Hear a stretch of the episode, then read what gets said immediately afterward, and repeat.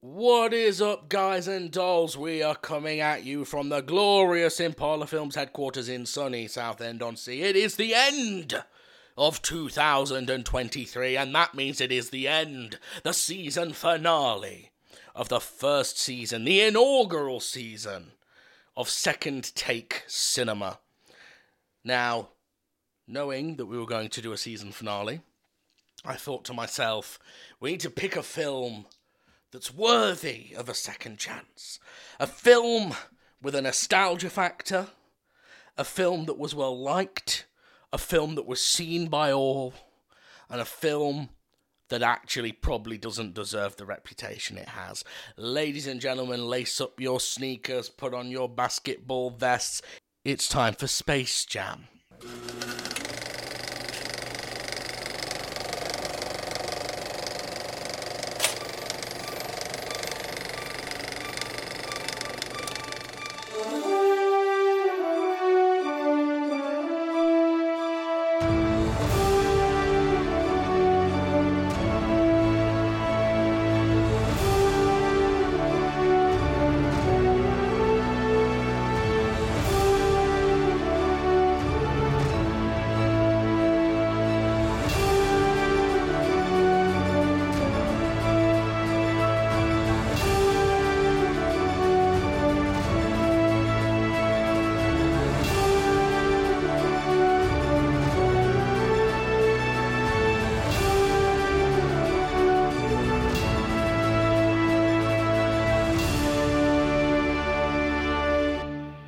That's right, ladies and gentlemen. Today we are taking a nostalgia fueled trip back to ye old year of 1996 to watch an American live action slash animated sports comedy, Space Jam.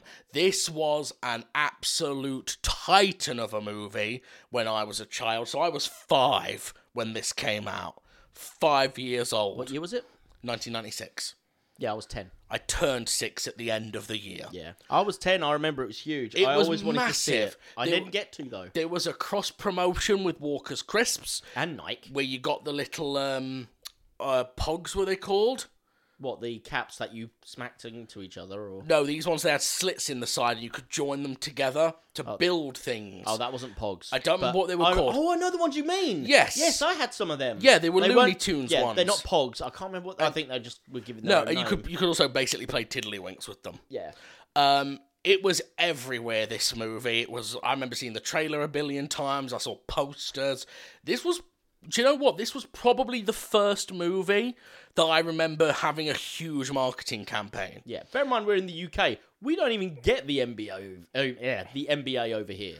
not really not not unless you have like the unique channels on sky Yeah, you actually have to pay for like the sports channel Yeah, for E specifically. ESPN eight, the Yeah, old show. But no, nobody, yeah, nobody sits there and goes, "Being on today on the BBC, we're watching the NBA." No, we we prefer a much better sport. We, you know, a much more manly sport where What, where- people fake ankle injuries constantly. Yeah, and cry like little bitches. Football, Football. or as the Americans like to call it, soccer. I mean, soccer is also the correct name, Yeah, it's either way, it's garbage. but also football. Play some fucking rugby. it's also like football is also a more accurate name for soccer than it is for American football because you they use your hands. Yeah, whereas you're not allowed to use your hands except unless you're the goalie Mm. in soccer. So it is much more football. At least basketball makes sense. The aim of the game is put the ball in the basket. Yes. It's just exactly what it says on the tin. Let's be honest, neither of us are sporty. Neither of us are sport sporty type people. If we were sporty, we would not be doing this show. My biggest sport influence is pro wrestling, which is obviously more drama than it is sport. I mean, And your biggest sport reference is running for a bus on a Saturday night. So anyway, this is Space Jam from 1996. It is directed by Joe Pitka, written by Leo Benvenuti, Steve Rudnick, Timothy Harris, and Herschel Weingrod, and of course, infamously stars basketball player Michael Jordan, perhaps the greatest of all time. As far as certainly I- the biggest of his era. definitely the biggest at the time. I think I think he still very much is a contender for the title of greatest of all time. Yes. I think the general consensus. Well, put it this way, on uh, what do they call Family Fortune, Family Feud in America. yeah. uh, I saw a clip where they did, you know, obviously they go and poll an audience. Yeah, yeah, yeah. They polled an audience for the greatest basketball player of all time. Michael Jordan was number one, followed by LeBron James and Kobe Bryant. Yeah. Um, obviously, Kobe Bryant sadly died a couple of years ago. Oh, did he? I Uh, didn't know yeah, that. Oh, that's a helicopter. shame. Yeah, oh yeah, very sad. Him and his son, I think. Helic helicopter crash. Yeah, real sad. Uh, not very old either. Uh, I was surprised Shaq wasn't on there because Shaq's a name I heard To be thrown fair out though, a lot. Shaq, Was Shaq, Shaq any good though? Who could say? Well, I think Shaq was good at basketball, but he he was mostly well known for his martial arts career. Such as All those- in Shaq Fu. All those Adam Sandler comedy movies he does. I was thinking more Shaq Fu on the Mega Drive. It's on Oh, the I see. SNES as well. If you've, you, you- we're like the BBC. There are other competitors available for Shaq Fu. Yes. Uh, There is also a modern Shaq Fu game. There's a sequel,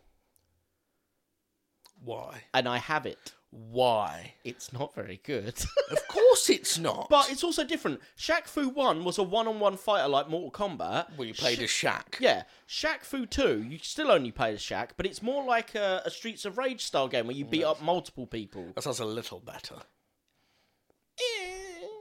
Let's be honest. At though, least it's tongue in cheek, so it knows what it is. Let's be honest, it's never good when celebrities make games of themselves. I direct your attention to the 50 Cent video game. But to relate it to this film, the first Shaq Fu game has blatant Pepsi advertising, as does this film. Hey, Pepsi! Uh, the film also stars Wayne Knight and Teresa Randall, as well as a cameo appearance by Bill Murray and several NBA players, uh, including Charles Barkley and I think Larry Bird was in it as well. Yeah. Um, while Billy West, D. Bradley Baker, Kath Suchi, Oh, Billy Oh. and Danny DeVito headlined the voice cast. Yeah, I was, I was gonna, I was surprised at Billy West because I was like, he normally does voices, but yeah, yeah, fine. Billy West most famously, uh, basically kind of plays himself when he plays Fry in Futurama. Right. He's the main character of Futurama, um, and basically he did- so he made it so he can't not be the main character because it's almost entirely based on him. Right. But yeah, he's he's a he's also a master with his voice, so he can do multiple Right. different voices. And he ha- again, he has done Looney Tunes for many years, including this film. okay. Mm. Who does he play, do you know? I have no idea. We'll look it up later. Um, uh, this comes in at a nice tight 88 minute runtime. It had a budget of 80 million dollars. How much? 80 million, eight Oh. zero, and made a whopping 250.2 million, which is nothing compared to its merchandising uh, earnings, which was 1.4 billion as of 2009. Well, we We're we- now in yeah. 2023. So I mean, we on our sister show VGMP, we kind of had a s something similar, but nowhere near on this scale with Tron, where you know the Tron sales didn't quite make it whole its budget back, but Tron as a property made shed loads of cash, mostly from merchandising and largely the arcade game rights sales. Uh, it seems like whereas this made a shed ton of money at the cinema first, and then went on to make even more in merchandising. So uh, you asked me who Billy West plays. Billy West plays Bugs Bunny and Elmer Fudd in Oh, this there you movie. go. Uh, so it's not Mel Blanc. I think Mel Blanc probably was dead by this He point. may have done, or he may have retired. Yeah. Um, D. Bradley Baker was Daffy Duck and the Tasmanian Devil. Mm. Danny DeVito was obviously the main villain, Swathammer, which I did not get that name at all in the entire thing. N- Well, I don't think they name the villains by name in the movie. No. Not it's like they're just the the m- is it the morons? Uh, Moron Mountain, they're called the Monstars. Right. Yeah, but he's not. No, Monstars was the name of the team. Yeah. But And he he's not a runs- monster, he's no, the he guy in runs charge of- Moron Mountain. Yeah, but we don't. Yeah, again, we don't get his name. We don't get if he's I'm king, sure they- I'm president, sure- or what. I'm sure they only ever refer to him as the boss. yeah, But yeah. anyway, Not not deep on lore is Space Jam. um, so I'm just looking up Kath Suchi, who played Lola Bunny. She's most known for playing Lola Bunny and also playing Linka in Captain Planet and the Planeteers. oh, hang. on, Did you say Katsuchi? Kath Suchi, yeah. Uh, she also played Fifi LaFlume and Lil Sneezer in Tiny Toon Adventures, Minx in Gem, Bee in Mighty Max, and Dexter's mom in Dexter's Laboratory. Yeah, she's been in loads Oh! of stuff. Katsuchi. She's Princess Sally Acorn in Sonic the Hedgehog. Yes, that's where I know the name from. Who could possibly care? Because that's a non-canon character. So let's move on. She also plays Cubert Farnsworth in Futurama. Character can non-canon character. Who No, could Cubert care? Farnsworth is canon. No, Sally Acorn is not canon. Oh, Not yeah. canon. Anyway, so critical reception. Uh, uh, on Rotten Tomatoes, Space Jam holds an approval rating of 43% based on 86 reviews, with an average rating of 5.3 out of 10. Critical consensus reads While it's no slam dunk, Space Jam's silly Looney Tunes laden slapstick and vivid animation will leave younger viewers satisfied, though accompanying adults may be more annoyed than entertained. Um, audiences polled by CinemaScore gave the film an average grade of an A minus. Roger Ebert and Gene Siskel of the Chicago Sun Times and Chicago Tribune both gave Space Jam a thumbs up, although Siskel's praise was more reserved. In his review, Ebert gave the film three and a half stars and noted Space Jam is a happy marriage of good ideas, three films for the price of one, giving us a comic treatment of the career adventures of Michael Jordan, crossed with a Looney Tunes cartoon and some showbiz warfare. The result is a delightful is a, is delightful, a family movie in the best sense, which means adults will enjoy it too. Siskel focused much of his praise on Jordan's performance, saying he wise, he's wi- he wisely accepted as a first movie a script that builds nicely on his genial personality in an assortment of TV ads. The sound bites are just a little bit longer. I, ca- I can't agree with these two. No, No, being uh, honest. I, I've never accused Roger Ebert of this before, but I think someone was paid off for this Yes. Oh, movie. Or, or maybe, maybe to be fair, to be fair, it could be a payoff thing, but more, more po- possibly without it needing to be corruption. Could be that he watched it with his kids and they really enjoyed it. I, I'm I'm guessing as well, but it, it seems a little bit like that's too much praise from a couple of guys who are generally known to be quite well on the pulse of reviews. Yeah. Now, obviously, people will disagree with stuff, but a lot of the comedy doesn't land in this. And let's be honest, Michael Jordan's performance is not great. No, although there are caveats to that that we'll get to later. yeah, yeah. Looking at some contrarian uh, opinions, uh, Janet Maslin of the New York Times criticised the film's animation, although she later went on to say that the film is a fond tribute to the Looney Tunes characters' past. Michael Wilmington of the Chicago Tribune complained about some aspects of the movie, stating, We don't get the co star's best stuff, Michael doesn't soar enough, the Looney Tunes don't pulverize us the way they did when Chuck Jones, Friz Freeling, and Bob Clampett were in charge. Yet overall, he still liked the film, saying, Is it cute? Yes. Is it crowd pleaser? Yup. Is it a classic? No, though it could have been. TV Guide gave the movie only two stars, calling it a cynical attempt to cash in on the popularity of Warner Brothers cartoon characters and basketball player Michael Jordan, inspired by a Nike commercial. That's true. I don't know if you know that. is, yeah, it was yeah, yeah. originally a Nike commercial. Well, Uh, this director, and- as I looked up, had basically only really done music videos before. He'd done one feature film in the late eighties, Yeah. and that was about it. Everything was, like, including the night commercial. The night commercial this is based on. Yeah. he did. He also did a follow up night commercial on Pepsi commercials. Okay. that uh, cashed in on this premise. So basically, his career in the mid to late nineties was all Space Jam related. And finally, uh, veteran Looney Tunes director Chuck Jones was critical of the film and its premise, opining that Bugs Bunny would not have enlisted help from others in resolving a conflict. Uh, it also won a Grammy Award. I mean, to be fair though, there would have been no film. yeah, exactly. Like d- d- d- sometimes, yeah, you- he's, he's got a problem with the very base premise, hasn't he? Yeah, but I mean, even then, like, it. Then you'd basically have to go. Well, then Bugs Bunny can't be part of the resolution. Yeah.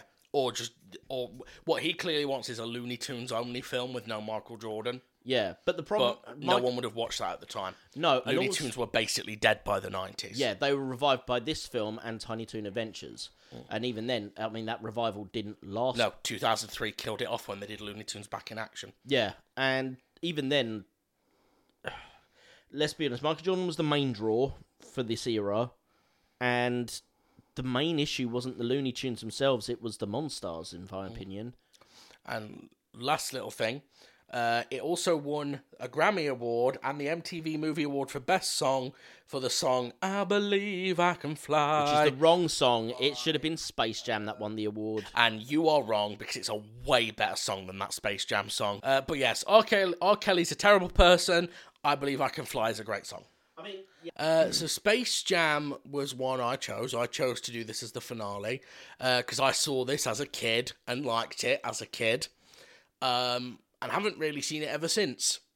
Right. And it's obviously got a very fond nostalgic memory for a lot of millennials. And then they did a sequel a couple years ago, which is apparently absolute dog shit. It looked dog shit from the trailers, which is why I did not go to see it. I mean, to be fair, this is not a great film. No, no, but the memory was that it was a good film. So nostal- this has nostalgia on its side. Do you uh, think Yeah, that so- may also happen for Space Jam 2?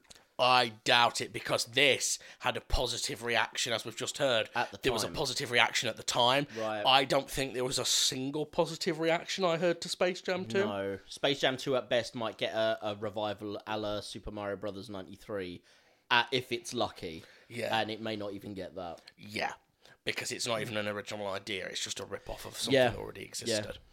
Uh, so I decided to stick it in. You mentioned that you'd never seen it, so I thought, great, this will make a great season finale. Yeah, it's one I've always wanted to see um, because obviously I was it, I was the right age for it at the time. My parents wouldn't let me watch it because it's just I, I- number one we didn't have a lot of money when I was growing up, so going to the cinema was very rare, and my parents didn't want to waste money on something that was obviously capitalist garbage. Oh, to be fair, I just want to be clear, I didn't see it at the cinema. For this, I bought the Blu-ray, and then I come round to Jamie's. I've got it on the hard drive for him, and he's like, "We'll watch this in sweet, sweet VHS 240i." And uh, I think it was 240. No, I, well, I think it was 240p. Might i- if it's 480p, then it's heavily crushed on the bit rate. Who could possibly care? I Was- care. was I the brought film- you the HD Was copy. the film visible? nearly It was visible. Nearly. We saw everything that happened. Not So really. stop moaning. no. It was free. it's there. Anyway, Pretentious is the word you're looking for. no, pretentious is not the word. I'm- Pretentious is definitely the word you're looking for. No, it's not. pedantic is the nice word you're looking for. No, that's not right either. It was free. It was there for you, It was free for me. but mine was better. Anyway, so for those who don't know, uh, and anyone who hasn't seen the film yet and cares about spoilers, turn off now because I'm about to spoil the plot to Space Jam. Uh, I mean, it- basically, You are giving it a lot more that's why I said props plot. that it that's why I deserves. said plot the way I did with the with the verbal air quotes. more like plop. Um, so basically, Michael Jordan is a super successful basketball player, decides randomly that he's going to take a break and go play baseball instead. That's a terrible idea. And anyone who knows reality knows that that was a terrible idea because he was a terrible baseball player. Meanwhile, in outer space, which is cartoon land, there is a space amusement park called Moron Mountain that is run by Danny DeVito's alien character, who's a cigar chomping, fat executive type.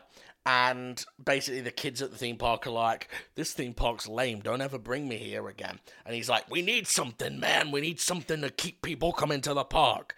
And he decides they need something loony. So he decides he's going to enslave the Looney Tunes. Now, here's where we get to the first mind boggling part of this movie. So you have our Earth, which is reality, supposedly. Michael Jordan exists. Our space is a cartoon land where Yep. Moron Mountain is. Looney Tunes land, which is obviously also cartoon space, is in the center of the Earth.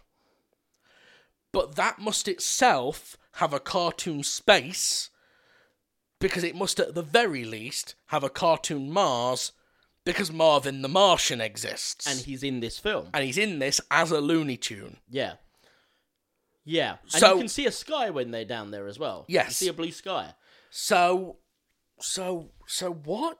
It, it would have been better if they make it made it multi-dimensional because Yes. it would make as much sense but actually probably a bit more because then you don't have this issue also it, it, they circumvent what would have been an interesting idea that actually cartoon space is almost all of reality and the human the space that we all inhabit in humanity is a small pocket between the two worlds Yeah, we're just the weirdos. yeah that we're the freaks not the cartoon worlds Yeah. Well, they do. They do. You get one joke that capitalizes on that, which is when when Michael Jordan tells them he needs them to go to his house. Yeah. To get his sneakers, and Daffy Duck breaks the fourth wall and goes to the 3D world. yeah and spits all over the camera. Did you notice that? Yeah, I, I thought that was Animated That- spit on the lens. yeah, and I always kind of wondered if that was meant to be like for 3D glasses effect, but I don't believe this film ever came out. No, in a it never 3D came out in way. 3D. That was just a sort of breaking the fourth wall type thing, Right. which the Looney Tunes themselves do a few times. Yeah, Um, and I'm telling you now, there's a couple times Michael Jordan does it. yeah, he just and I looks at don't- camera. And I don't think they're intentional when Michael Jordan does it. no, I don't think they are either. It's obviously intentional when Bugs Bunny does it course. because he actually talks to the audience as well, doesn't he? yeah,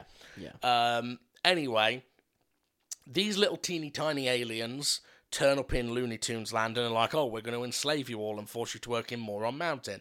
And Bugs Bunny pulls a trick where he.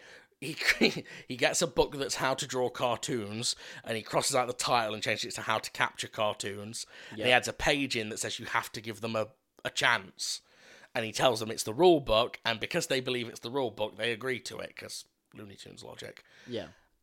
so they say, okay, what chance do you want? And looking at the aliens and going, oh, well, they're all very teeny tiny. They're all like the size of Tweety Bird. Yeah. Uh, he thinks, oh, a smart thing to do is challenge them to a basketball game, which at the time seems like a smart decision.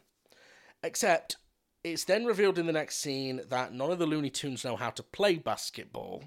No. But also that these beings can take powers from people in the real world. So then, yes, then the the beings go and take the talent of five top NBA players who I didn't know because I'm not a sportsy person. One of them was Charles Barkley.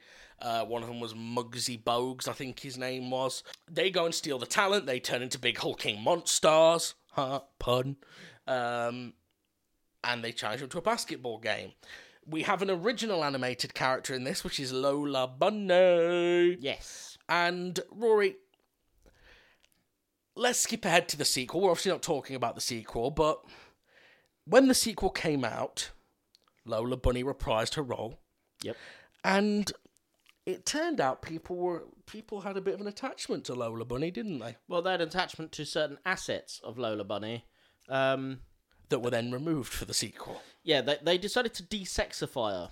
Um, honestly, when they when people talk about this, because I haven't I, I- when this when the second film came out, I hadn't seen either film.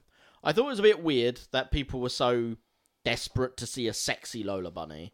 But I thought, okay, it could be that it's just a bit absurd that they just decided to blandify her characters because everything has to try and really pass a silhouette test. Um, and obviously, there's always the concern that when you reduce and change a character's attributes, you might then end up failing that silhouette test. The thing is, I, I didn't care either way. It was just an odd bit. But then when I watched this film, I realized that Lola Bunny has no character arc, no story. It's literally just here's a chick with a slim waist, big, well, sizable boobs, and swinging hips. But she's an animated And- rabbit. And don't forget, her ears flop over her face like hair. Yes. and she she sexily flips her hair. See, I don't. out of Have, her- I don't have a problem with them playing the Don't sort call of. me doll. I don't have a problem with them playing her sex appeal for Bugs Bunny Hmm. in the that that's fine.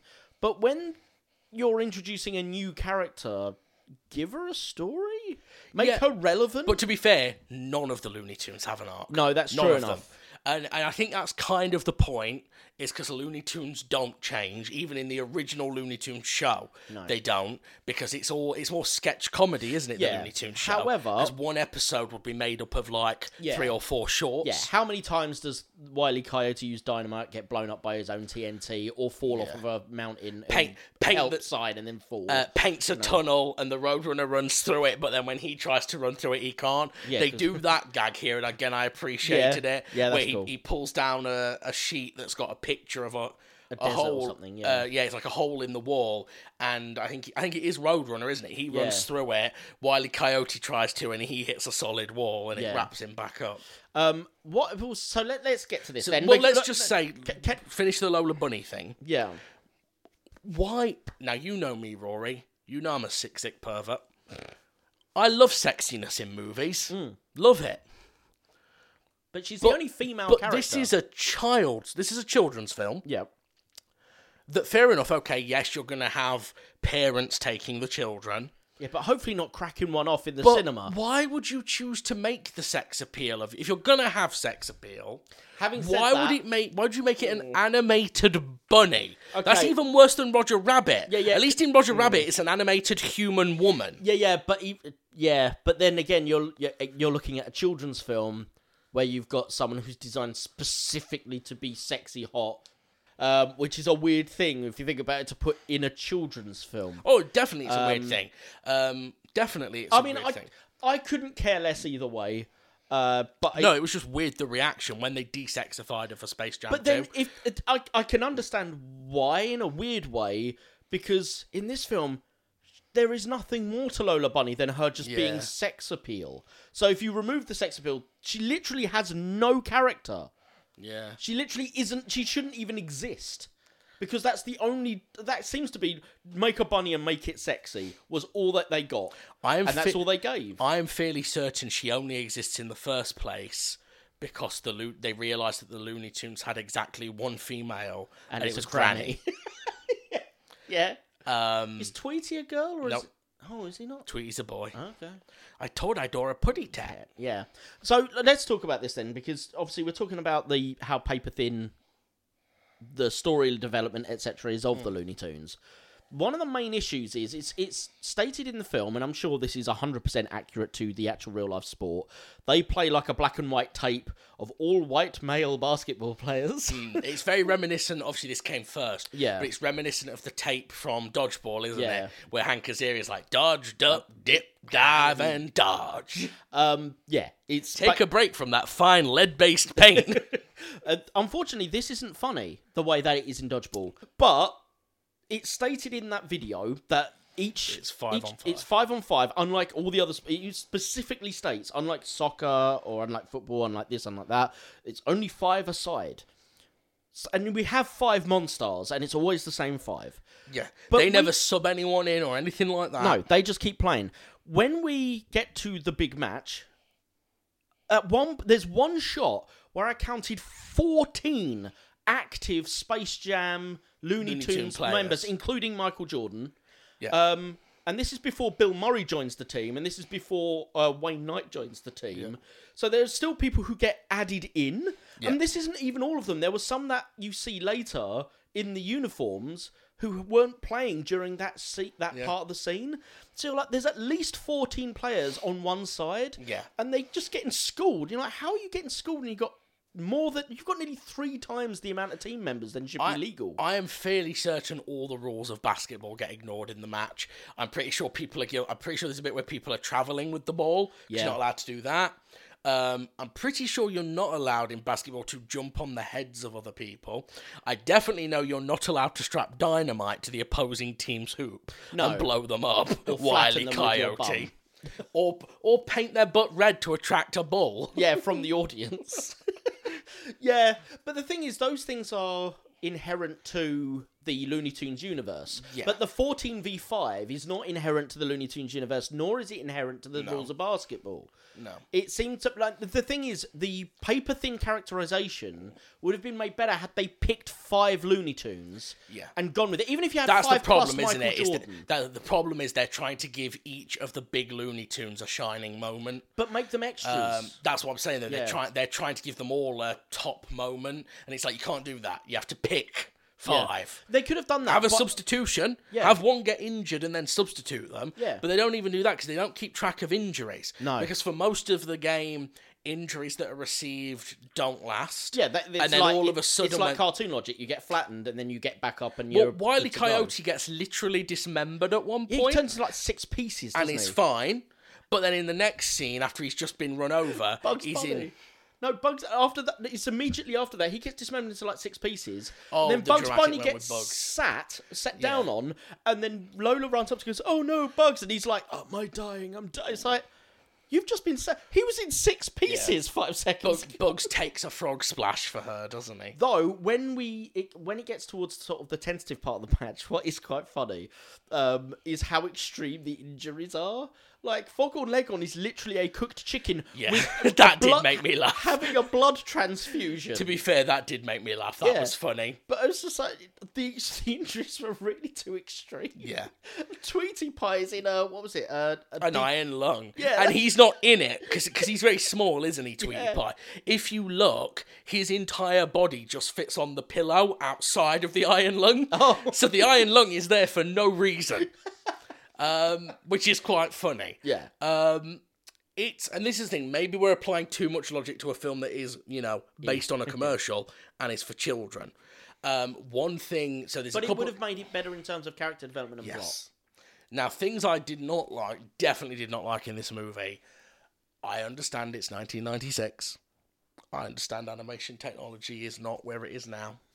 My God, my God, when they try to apply cartoon physics to the real actors, Oh, what, it when is they- a surreal nightmare every time. So the first time is when they fold Michael, jo- the Monstars, Yeah, yeah, yeah. fold Michael Jordan into a ball Yeah. like a scene from Hellraiser. plot. Oh mate, it's, it's Um, horrific. Honestly, it reminded me of, and it's not even that bad. There's a film called Wishmaster 2. Right. Wishmaster 2 has Andrew Divoff in it. And there's a scene in Wishmaster 2 where a so uh, basically Wishmaster is about an evil genie. And it's a it's a very typical be careful what you wish for narrative. And in, in Wishmaster 2, he deliberately gets himself arrested because wh- who wh- where else in the world are more people going to be making wishes than prison? Right. So he, he meets this criminal and he's like, Oh, you know, you could wish for anything. And this criminal's like, Okay, then, I wish I could uh, walk right through these bars. And the gin folds him up into a tiny little package and slots him through the bars. Right. Uh, another guy, and this is one, that one works to be fair, because you could crush someone like that if you were a all powerful genie demon thing. Um, what the one say. that the one that does not work because biologically it literally doesn't work. Um, Rachel's boss from Friends is in it. Right. Um, the, her boss when she gets to Ralph Lauren, Yeah. the one who accidentally kisses her. Yes. He plays one no, of the she kisses him. she kisses him.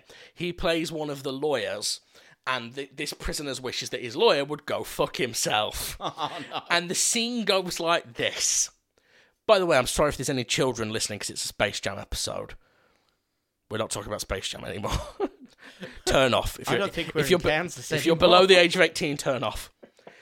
The lawyer, played by that guy, is sitting. Is it Mr. Zellman or something like that? Zelna. He's sitting there and he falls forward onto the desk. His legs, which are obviously prosthetic, come up behind him. You see them rotate, so his spine snaps. Right. His own legs fold over his back and start going up and down, and he starts making making noise like oh oh oh, and there's like a noise like he's getting fucked. Let me tell you why that doesn't work. the gin has just rotated his pelvis, which means that the dick and the ass are still on the other side of each other. Yeah. Yeah. So when you watch it as an image, you're just like, ha! That's funny. He wished he'd go fuck himself, and he is. And then you spend literally one second of thought on it, and you're like, hang on, that doesn't work.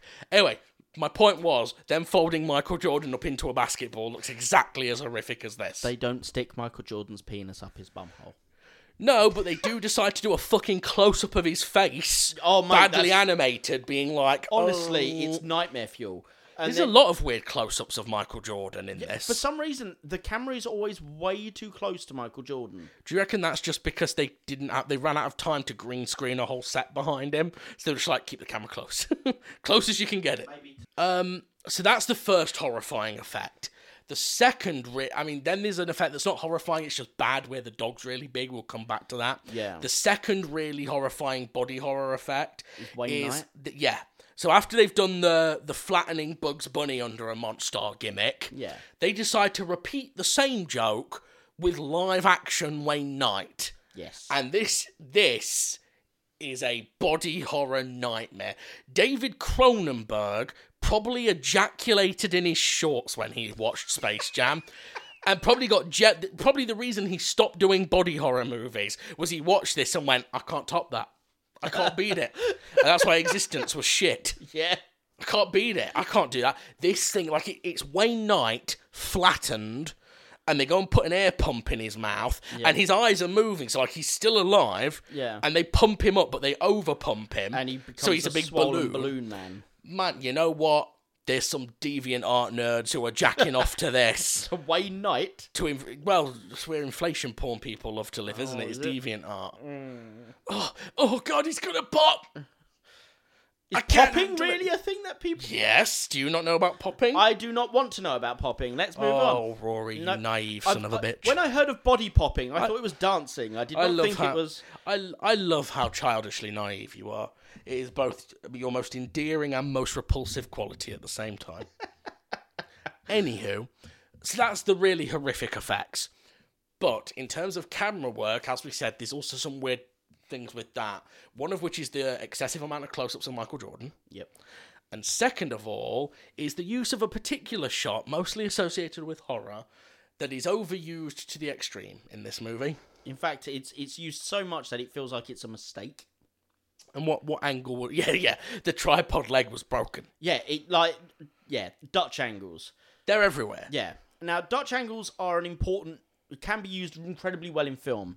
Um, I believe Predator utilizes them in very good ways. Things like that. A lot of horrors of Evil the 80s Dead. Sam did. Raimi loves them. Yeah, and the, the good basically what a Dutch angle is is when the camera suddenly goes off kilter, almost like you've turned it diagonally to make the environment and the location and everything else feel a bit off base, like it doesn't feel right. Now you utilize that in a point where s- either a realization is hitting someone or, something is going bad. So yeah, or something surreal's happening. Something where you're losing touch with reality. It actually makes sense in this film when Michael Jordan first goes to Toonland. Yes. Then it makes sense because you're like, oh yeah, this is Michael Jordan's. Like, what the fuck is happening? Yeah, sort he's of thing. he's completely off kilter because he doesn't know what's going on. He didn't even know this was a real place. So that makes sense. But when it, it's it happens at the very end after they've won the basketball match, he's celebrating with all of the space jammers and it just the camera is pissed the whole time and he's sitting there going, "Hey guys, I'm glad we did this. We we all did a great job, blah blah." blah. And you're like, "Why are we Dutch right now? I don't understand."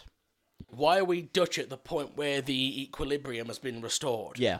Where you know they've won. It's happy ending. Everything's fine. Yeah, and that's that's when it feels like mistakes were made, or there were errors, or something they were trying to Or cut just, out of the just frame. poor choices. yeah, yeah. in, Um, our, in our opinion, obviously.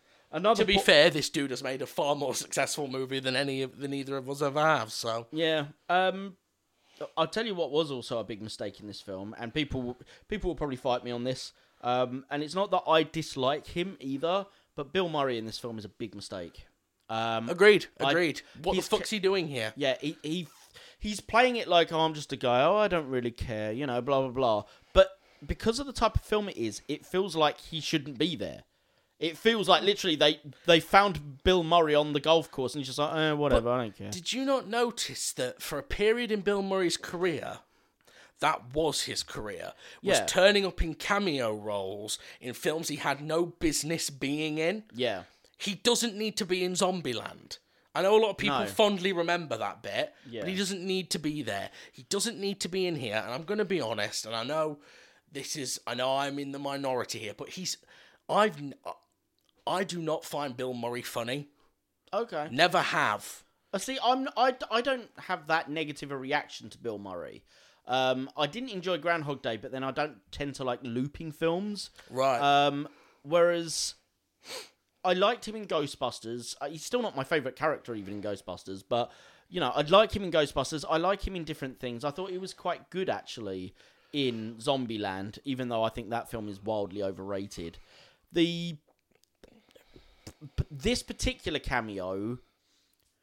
His character does basically nothing of consequence until the end, when all of a sudden he's brought in as a substitute fifth player when they he's a suddenly Deus need Ex one. Machina, isn't he? Yeah, He turns up and he goes, da da da da da. da. I, I can't even do it. He does the Warner Brothers Looney Yeah. Tunes thing. That's that's it. And the only meta joke you get, which you know, children, this would go well over children's head, Yeah. is when they say to him, "How did you get down here?" He just goes, "Oh, the producer's a friend of mine," Yeah, it's Ivan Reitman. which is Ivan Reitman, the director of Ghostbusters. Yeah, and it's like, I think also the director of Groundhog Day, actually. No, that was, That uh, was Harold Ramis, Ramis. Yeah. who plays Egon in Ghostbusters. Yes. Because that's it, because Groundhog Day's the film where they fell out, isn't it? Yeah, it is. Yeah. Um, I, I don't need that joke. that's not a good enough joke to justify his appearance for me. No. Um. It, it also there was. Bear in mind they had like fourteen other players at least. They could have substituted him with someone else, or they could have when they did the whole bit where Bugs Bunny got properly injured. He could have been out of the game. And then this would have been his point to come back into the game. There was a million different ways they could have played it, but instead they introduce a character who doesn't need to be here, who's not even in basketball. And I know that's meant to be the joke, but we're already doing that with the Looney Tunes. So it's no like it's not like we're watching four other top basketball players fight against the Monstars, and suddenly here comes Bill Bloody Murray. Yeah. we're watching people who are shit at basketball, and here comes someone who's shit at basketball. That doesn't add to the joke. No. Um, No. So let's talk about things that do work in the film. Um, some of the comedy does work. Um, nearly Hmm. all of it is the Looney Tunes stuff. Pretty much nothing with live action people lands no, at all.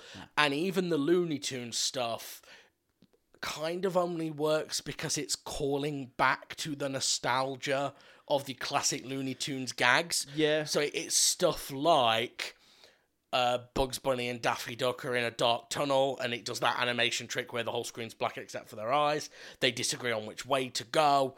Daffy Duck goes off on his own and is like, hmm, I should be here right about now. Lights up his lighter, and boom, he's in the doghouse. Yeah. That's a joke that's been done a billion times in Looney Tunes. Um, things like Bugs Bunny, re- uh, the, you know, getting out of it by writing the rule book yeah. and it's clearly fake, but they fall for it. Tho- These are not revolutionary jokes. They're not laugh at even for 1996. Like putting myself back into Yeah, yeah, yeah. 1996. These, were not- have been done a million times throughout Loo- Looney Tunes' w- existence. When you think Looney Tunes have been around since what the 1940s, I think they started. at the very least, yeah. Definitely the 50s. They were like that was like oh, the they were height around of in the their- forties. Right there you go then. Um, I think some of them just starting to may even remember have it. been the 30s. Yeah, that's some that's of the, the, bit early where ones. I was unsure was if any existed in the thirties. Um, point is they've been around a long time. Yeah. So all um, to be fair, it's hard to come up with new jokes when you've done so many shows over so many years. Yeah. Um, some of these jokes have been done better in old Looney Tunes. Some of them felt I don't know. it- Uh, there was a bit of a s- I don't know if they're staccato or what, but there's something about them where they just don't seem to have the right comedic timing that they needed to have in order to land some of them. Um, some of them are overdone as well, but There's some bit where the sound editing is really bad because Yeah. the mu- there's music playing and the music is so loud over the Looney Tunes doing their thing yeah, that it actually distracts you from the punchline or from the action. Yeah. Um, but one of the things that I did like, and one of the biggest problems with this film is that they don't do more of it, is when Daffy and Bugs go to Michael Jordan's house to pick up his shoes. When they're in the house, they get they go to his trophy room. They're opening like cabinets and moving chairs Drawers and shit. They yeah. don't do a much of it, sadly, but those bits are really well done because it Yeah. makes them feel like they're in the world. Yeah, it's somehow more impressive putting cartoon people in the real world and having them interact with real objects Then green it is- screening Michael Jordan. than it is having Michael Jordan interact with cartoon objects. Well, it's because all you need to do is slap him on a green screen, and the animators will do the rest. Whereas by having having animated characters interact with real world objects means you actually have to put some thought process into how those objects are going to be interacted with.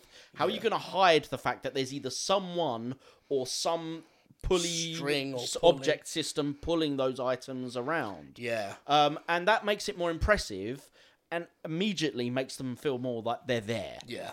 Um, if the film was a little bit more in the real world, that might have been more impressive, but it probably would have upped the budget. But even then, 78 million in the mid 90s was huge. Oh, this was a huge film. Yeah. Um, so something that my memory was wrong on was I I definitely remember Danny DeVito's character being in this film a lot more than he actually is. Yeah, he's kind of a glorified cameo as I, well, really. I, I reckon they had him for a day. yeah. Yeah, I reckon so. It's And he all does a vo- good 'cause job It's all 'cause voice Danny, lines. Yeah, Danny DeVito always always gives you what you ask for. Uh, So a year after this, literally a year after in this, Hercules, he wasn't would do a much better voice performance as Felix Titis in Hercules. But again, I don't think his voice performance is the problem. I no, think he's it's- not the problem. No, there- there- it's there's just not better much- character. Yeah, there's not much character or, or development or anything for his because he's barely in it. He's just kind of there for when the monsters start to lose. He goes right, you guys need to win now, and then they do, and there's no reason for them to suddenly be better. They've just been told to be better, and they do it. Yeah. It's it's it's, It's the naff. power of belief, is it maybe. Jay that Um, this film, so I was surprised how little the nostalgia affected me as well. Bear in mind, I saw this as a kid. I thought I would have a lot of nostalgia for it. right. Um, I actually didn't. I was hoping to get a massive nostalgia hit because even though I didn't see it, You knew Looney Tunes. I knew Looney Tunes. I'd seen loads of press about it during the time because, again, I was 10. I was the target audience. And I really wanted to see it. Also, the music in it, pretty much all of it are bangers that I've, I own and listen to regularly, including Do the do Space Jam do thing. do do do Yeah. do do do do do. They had techno. Uh, it had was it Technotronic?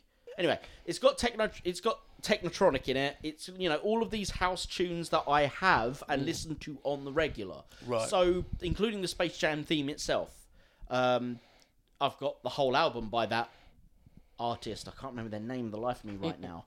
Um, but yeah, I- so I do listen to this stuff. I felt like I'd get not necessarily first wave, but like second hand nostalgia Yeah. from recognizing these things.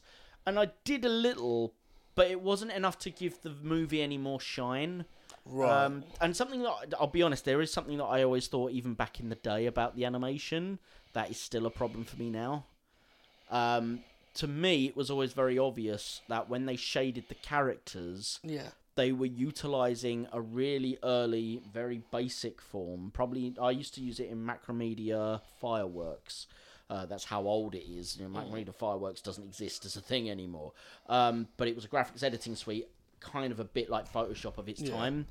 Uh, and based, you can do this in Photoshop nowadays. You'll find it very easily in the settings. It's emboss. In order Yeah. to make the uh, characters seem more like they're there, they emboss them, but it's like a, a an overly smooth type of gloss Yeah. to give them a fake shine on one side and a darkness on the, other. other, yeah. Um, but it's really lazy, and I don't think it looks very good. No, and I, mean, even at I the won't time, lie. I won't lie. In the '90s, that really worked for me. One of the things that blew me away about Space Jam when I was a kid was obviously the Looney Tunes in the TV show Hmm. don't have that. They're very flat, 2D, solid color. Um, 'cause I had the same thing with. But I find it I weird think that I it's- didn't like it in the nineties. I think it's Scooby Doo on Zombie Island where Yeah. they, they actually it was the first time in Scooby Doo they went to the effort of putting shading in. oh okay. um, and both both that and Space Jam, I remember being like, "Oh, the characters look weird. I can't think why." And then I was like, "Oh shit, they've got shading." So that that worked for me as a kid. As for now, it, it didn't ruin the film. Like I wasn't sat there distracted by it. Yeah, Um, I was more distracted by how none of the art- by how a lot, not none of. It's unfair of me to say none of. A lot of the time, the eye lines don't match when it's a Yeah. human character talking to the Yeah. Looney Tunes. Uh, you're a bit, which I think is another reason there's so many close-ups Yeah. of human characters. to get It's so away they don't from the have line. to deal with the eye lines. yeah, yeah. Uh, Because like Wayne Knight, when the monsters catch him in the He's looking entirely the wrong direction. he's looking they've obviously put the camera on a crane and brought it down to get him you know looking right up but it's meant to be danny devito's character he's looking at Yeah, who's about the same height as wayne knight yeah, like that'd make more sense if he was looking up at the other monstars yeah. but he's meant to be looking at danny devito Yeah, I reckon that in the initial s- when they filmed the live action pieces, it wasn't Danny DeVito that was there, and then they changed it in the animation stage. But obviously, you can't change the footage you've got. no Um, certainly not in '96. Yeah, but I remember in '96 disliking the shading style. right I was like, I like shading. I like when you know, but I like it to be hand drawn through yeah um, and it felt cheap. Um, and I remember that it being ten years old and going, "Why is?" I really wanted to love it because it was the big thing, and I was like, "I like Pepsi," uh, but and Michael Jordan is a big name, and I love the Looney Tunes, and but just thinking the shading looked cheap. I don't know why. Um, and that well, I, as I got older, obviously learned more about shading techniques and figured out exactly what it is that I didn't like. yeah Um, but yeah, we so one thing we've not talked about we talked about eye lines not matching up we talked about shading we talked about all this stuff sometimes things aren't correct like aren't in proportion to other things throughout the whole film the biggest dog. version of this is the dog so we first see the dog before michael jordan goes to uh, looney tunes world Yeah, and it's just a dog. Uh, yeah, it's like a bulldog. It's a bulldog, Yeah, it's a yeah. bulldog. It's got a big head, small body, uh, but it runs up to him uh, and licks his face. Yeah. And then, like, and you can see the size of it. It's about the size of a human torso. It's the size of a bulldog. Yeah. Um, when Daffy goes into its uh, Doghouse. doghouse, it's, it seems a little big, but it's like you can understand why because he's in a meant to be in an insmo- enclosed Yeah. space. Fine, but when they're actually in the house and stealing stuff from the trophy room, the Daffy opens the door to the dog. The dog is a well, the dog's bigger than the door frame. The dog is the size of Godzilla. Yeah, it's insane. Like its whole it's face obviously is been- wider than the door frame. Because it's obviously been filmed separately and Yeah. then green screened in, hasn't it? yeah, but and they the had no proportions idea are of how to do it completely relative wrong. to size. Yeah. Um, and then when it pushes through the door and stands on like the basically the f- door falls on Daffy Dark and it's standing on Yeah, the door. this this dog knocks this entire door off its hinges. Yeah. No wonder they put it in the doghouse. But do you know what I mean? How? Yeah, How? yeah. I don't know, but it's because it's a giant dog. But Mm. that's never stated again. Like the, the giant dog comes in, terrorizes them for a bit. Michael Jordan's three kids come and go. Oh, don't worry, we got the dog. And you in guys those go. and in those scenes, the dog is normal size again. yeah, in relative to them, and walks off. But Daffy and Bugs aren't Yeah. tiny compared to the kids. No, because we know that later when they're stood next to Michael Jordan. Yeah. So it's like uh, if there's no, and, and also they're tall enough to reach the doorknobs and stuff at almost normal height. Yeah. So it's it do- n- this makes no sense, and it can't be considered to be this was an afterthought scene, because it's the the story doesn't work without it. So it's clearly Mm. pre-considered. What happened to the dog animations that made them have to cheap out like this? I mean, the blue screen But is the do- also terrible as well. Yeah. It's clearly blue screen. Uh, no, it might be green screen. 'cause It's there's- green screen. If yeah. you look at the making of, it's all Yeah, green. yeah. I was just gonna say because there's a lot of blue, there's too much blue left on the dog actually. There's there is a bit in in the behind the scenes. There's literally a bit where Michael Jordan's playing basketball, and it's just him on a green set with a bunch of people all in green, and you're like, "Fucking!" I bet Michael Jordan still ha- still wakes up in the night shivering, dreaming fair- about being attacked by a horde of green people. I don't think there's much more to say, to be honest. Yeah. it's a, it's disappointing the film doesn't live up to the nostalgia, but then again, that is the essence of nostalgia: is that often it doesn't live up to Yeah. what we remember. Yeah. because we remember it through a rose-tinted glass. Well, you especially can when never go back it's something. to the era and what you were feeling at the time, can you? no, So, and especially not when you were a fucking child. yeah, yeah. The simplicity and and also certain elements of this would have seemed new at the time in a way that they are like green screening actors on such a big scale would have been pretty new, not completely new, but relatively new uh, in terms of its scale at the time. This was definitely the first film I saw because I didn't see Who Framed Roger Rabbit. right. This was the first time I ever saw cartoons interacting with real people. Right. Okay. Um. Yeah. But even so, like nowadays, green screening actors onto things. They basically name me a big budget movie that isn't just that. with Now, that, nothing now they else. do it when they don't even need to. Oh yeah. They're just like, oh, we can't be fucked to build a set green screen. Yeah. Um. I I hate that. I do. I agree. um. Which probably sours this a little bit, not completely because it is of a different era, but it means that it's just kind of another one of this green screen fest. It's the herald. A what? It's the herald of the coming age. Oh, I see. Yes. herald of Harbinger. Galactus. A harbinger. Yes. Harbinger's a good word. I like the word harbinger. Yeah. Harbinger of Doom. Um, I don't really have much more to say about Space Jam. Actually, No, it was Uh, a relatively entertaining watch, but I would never watch it again unless I wanted No. to go back. Unless I was showing someone '90s cheese, then I Yeah. might give it another whirl. certainly hasn't got me stoked to see the sequel. I don't know about you. I mean, I wasn't stoked to see the sequel anyway because the the whole reason to want to watch this one was '90s nostalgia. Yeah. the, the new Ain't one no, won't ain't, have that. ain't nobody got nostalgia for 2020. oh, fuck no! No, of all the years, that's not the one anyone's got nostalgia for. so that does it. That is the season finale of season one of Second Take Cinema. It is our last episode of the year 2023. Uh, we will be back in 2024 with a whole bunch of new films. We've got guests lined up. We had a, we, we've had like one guest episode this year where we had Benton and Dave on to talk about Halloween. Uh, but next year we have got all sorts of guests lined up for you.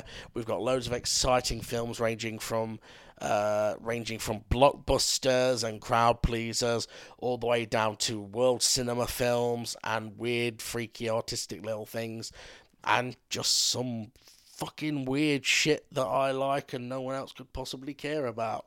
Uh, but yeah. So, Happy New Year, everybody. Uh, hope you celebrate in style, however you're celebrating. And until 2024, it's goodbye from me, Jamie Evans. And me, Roy Jocelyn. Have a happy new year, and we will see you next time.